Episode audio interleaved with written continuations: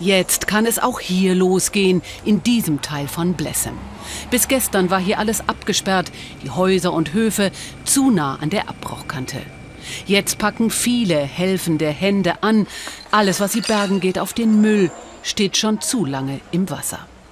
Das Warten und die Ungewissheit unerträglich für die Einwohner von Blessem. Gottlieb Richard und Christoph Reifenrath sprechen für viele. Die Debatte über die schlechte Kommunikationspolitik der Behörden in vollem Gange. Wenn man gesagt hätte, macht dieses und jenes und jenes und ihr dürft rein, wenn man ein bisschen mehr Informationen äh, präsentiert hätte, dann wäre sagen wir, das Los, diese schwere Katastrophe, besser zu verdauen gewesen als ohne.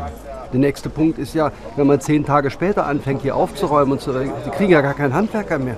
Wir werden Monate damit zubringen, diese, die, die Schäden zu beheben. Viele der Probleme in Blessem seien menschengemacht, erklären sie mir. Anfang der 60er Jahre habe man die Erft, wie viele andere Flüsse in Deutschland, begradigt. Nach den schweren Regenfällen war sie auf 200 Meter angeschwollen, breiter als der Rhein. Der Fluss ist kanalisiert.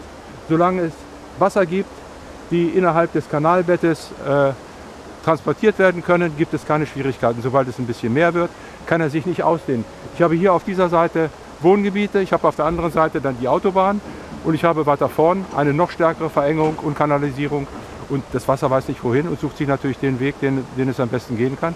Und eine Kiesgrube am Dorfrand habe die Situation noch weiter zugespitzt, glauben viele der Anwohner. Sie sei viel zu nah am Dorf gebaut und über die Jahre ausgeweitet worden. Proteste dagegen seien Verhalt. Die Kiesgrube das zweite große Problem in Blessem.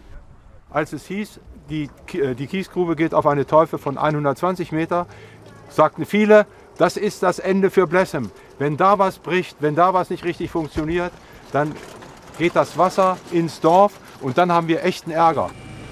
Und genau das ist geschehen.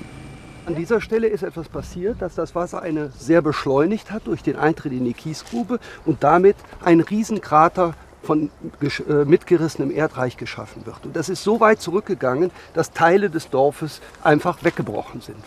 Ein Weiter so kann es aus ihrer Sicht nicht geben. Wiederaufbau als Chance, die Renaturierung der Erft und auch der Kiesgrube, das wünschen sie sich.